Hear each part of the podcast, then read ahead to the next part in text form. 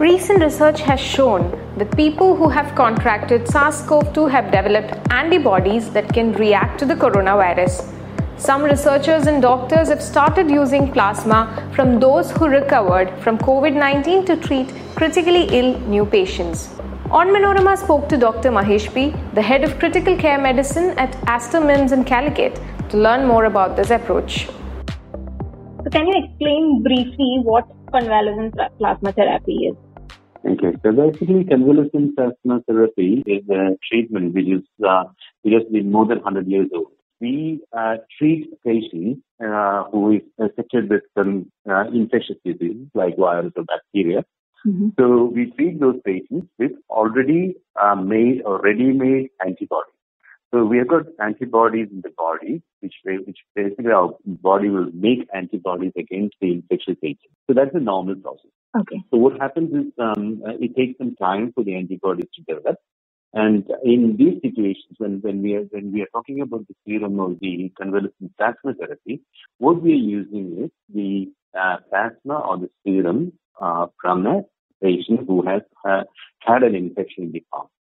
So when the patient had an infection in the past, what it means is the body will produce antibodies and those antibodies are there in the blood already. And that blood from that patient is taken and the plasma is taken out from the blood. And uh, usually the plasma will have the proteins called antibodies and these antibodies will work against the infectious agent. So when you give this plasma to a patient who is suffering from the disease at the moment, the antibodies which are, so if you're giving the plasma, that will actually help in uh, fighting the disease more effectively. So this is the basic principle behind this. COVID situation, what we are trying to do is usually the vaccine. So there are two types of uh, uh, uh, you know, immunity.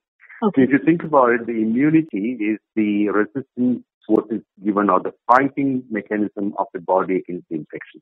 Mm-hmm. So during an infection, the body will produce these proteins called antibodies, which will fight the uh, infectious agent. So that is the natural immunity. So that is the active immunity because the body has to produce this agent. So there's something called passive immunization or passive immunity where the plasma or this kind of uh, convalescent plasma when given, there's, there is ready-made antibodies already there. Mm-hmm. The ready-made uh, proteins already there, which will help in uh, fighting it. So this is convalescent plasma therapy. Okay, so uh, what are the criteria for someone to be a convalescent plasma donor? To be a convalescent plasma donor, obviously you need to have been yeah. infected by the virus. Okay, infection should have been there before, otherwise the patient or the, the person will not have any antibodies. Yeah. So this, this person should have had a uh, laboratory specified or, or confirmed infection before. That is first criteria. Mm-hmm. Second criteria is this patient or the person, uh, it's not a patient, obviously, person, the person would have, should have uh, come out of the disease. And basically what that means is, uh, uh, for in the COVID situation, what we say is at least 14 days after curing of the disease, then only we can go uh, donating uh, plasma. The uh, virus is confirmed, uh, and then uh, after 14 days of the of leaving the symptoms, so the symptoms should be gone, and then after that 14 days we have, we have to wait, and then you give the uh, plasma. Now, uh, again, the patients or the person should not have any other disease like, um, you know, bloodborne diseases like HIV, mm-hmm. HBS, uh, hepatitis B, and things like that. Yeah. So they should not have those kind of diseases. They should be uh, at least, you know, uh, they should have um, obviously they will be kind of keep an age uh, mm-hmm. range as well because we don't want old people uh, who are debilitated giving blood. So uh, young, healthy individuals will be preferred. Okay. And um, the other main thing which we look at is um, uh, ideally, I'm talking about ideal because we still don't have a program for okay. a plasma in our state. Mm-hmm. So ideally, the last thing what we look for is uh, we try to uh, identify male patients mm-hmm. uh, or patient or female patients who are who are not never who have never been pregnant. Mm-hmm. Uh, and uh, basically, uh, if there if there's a, if it's, you know a female who has been pregnant before, we, we ideally should try and do HLA matching, that kind of an antigen uh, testing. So basically, to make sure that uh, when we're giving the blood to a patient, that will not cause um, issues like uh, lung injuries and things like that. Uh, so, at what particular stage is such a treatment given to a patient? I mean, uh, is it in the early course of the disease or is it during any kind of emergency? So, first of all, let me tell you, the yeah. uh, convalescent plasma therapy has not still don't, don't have a very strong evidence. Okay. Mm-hmm. So uh, whatever we are talking is with very little evidence.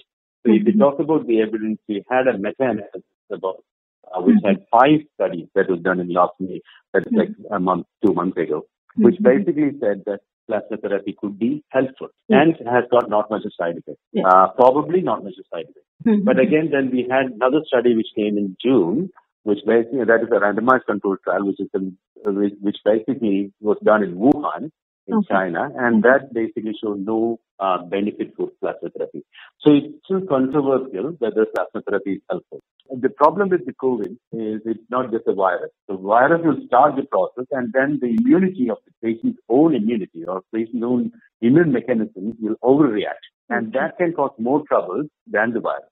And also there are lots of blood clotting. The, the clotting cascade will be activated, so there will be clotting happening. So these things which are much more worse than the direct viral invasion, has got uh, that increases the mortality. So plasma therapy mm-hmm. will not actually affect those things. So plasma therapy can actually control the virus, and actually maybe in a way it can actually control these things happening later on.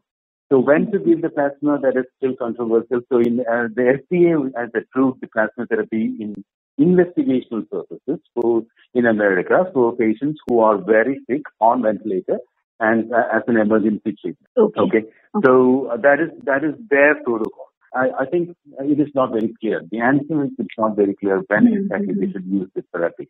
Maybe we should use it very early when we have the disease, so that mm-hmm. all these problems will be will be stopped. Kerala got the first uh, plasma bank at Manjeri Medical College Hospital in Malappuram, right? And many recovered COVID-19 patients have donated their plasma. So what is the current status of convalescent plasma in the treatment of COVID-19? Or let's say what progress are we making uh, in treatment? Yeah, I think uh, there are, uh, I think convalescent plasma has been proposed as a possible treatment in COVID-19 situations and okay. it might work. I mean, we still don't know and there are uh, definitely lots of studies saying that it might work, but small studies. Now, mm-hmm. where are we at the moment? We have, we as a low and middle income country and countries like us will have issues when, you are, when we are dealing with a pandemic because pandemic is basically we are going to see thousands, ten thousands, lakhs that mm-hmm. of our patients. So how are we going to uh, get plasma for all these patients? Plasma therapy is expensive. It is time consuming. Mm-hmm. We need to actually find out the right person, right donor, and mm also, the donor, just because a patient has, uh, a person has been infected by COVID-19 uh, uh, a month back, doesn't mm-hmm. make that, doesn't uh, make sure that this patient, this person is a good donor. Yeah. The thing is, these antibody titers, the levels of the antibodies should be good enough. So mm-hmm. we, this is kind of an experimental therapy. So we need to have a, such a big bank to actually cater for a large pandemic.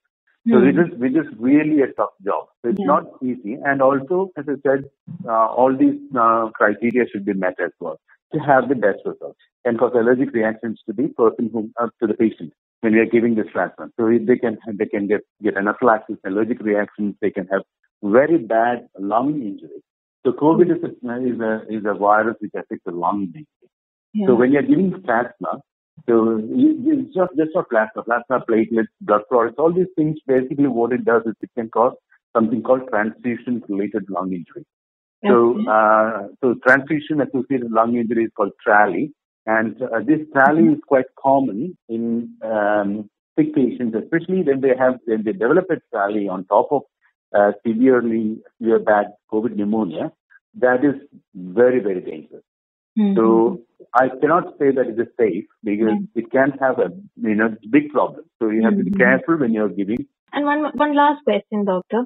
Uh, yeah. Do you think it's been hyped too much that people have started taking it as a proven cure or something? Absolutely, I think it is hyped because I mm-hmm. think still there is not enough evidence there, okay. it might be it might be useful. I'm not saying it is not useful. Yeah, it yeah. might be useful, but I think we don't have enough studies. We are not in the right path because we, as a pandemic, when you think about it, it doesn't make you know it is common sense to think that such a uh, labor-intensive job to mm-hmm. treat a pandemic is you know that doesn't make sense because we are going to deal with you know 100,000, 200,000 people with this disease, and how much of plasma can you get? And how and how labor intensive it is. So that is one one thing against it. It's a, it's a cumbersome procedure. Mm-hmm. And uh, to deal with the pandemic, if it is not for a pandemic, it is okay. You should have plasma, plasma labs everywhere. I mean, that is not, that is a huge infrastructure. And spending in such a huge infrastructure with not much of evidence doesn't make any sense. And if, if there is evidence, I mean, there could be evidence later on. They are still uh, investigating this. But mm-hmm. again, it has to be done in a proper way. We need to actually check for neutralizing antibody titers, the levels, and make sure what we're giving does work. Because if it is, if there is not much of neutralizing antibodies, we are going to give plasma, which will actually, it can cause allergic reactions, anaphylaxis, TRALI, and lung injuries, and all those things to a patient who is already debilitated. Mm-hmm. So it can be a big, big problem. So I think at the moment it's still hype. I yeah. don't think it is the, it is plasma therapy is the answer for everything. It is, mm-hmm. it is not. And many times, in, even in the studies, it doesn't, it is not 100% that they all the patients will improve. Mm-hmm. So, uh, we have, um, actually, that is, that is the thing which I'm saying. The latest study, which is 103 patients, they have given plasma. Mm-hmm. And, uh, basically that is 52 patients in each group, which without plasma and with plasma. And there was no difference in mortality or any outcome parameters in those, mm-hmm. those two groups. Okay. So basically, at the moment, we don't have a very strong evidence to support it, but we need more studies, obviously. But, uh, you know, investing on such a huge uh, thing mm-hmm. without much evidence doesn't make any sense. And it is not without complications and side effects. Thanks a lot for sharing your valuable insights and experiences, Doctor. Thanks. Thank you very much. Thank you. Thank you. Bye.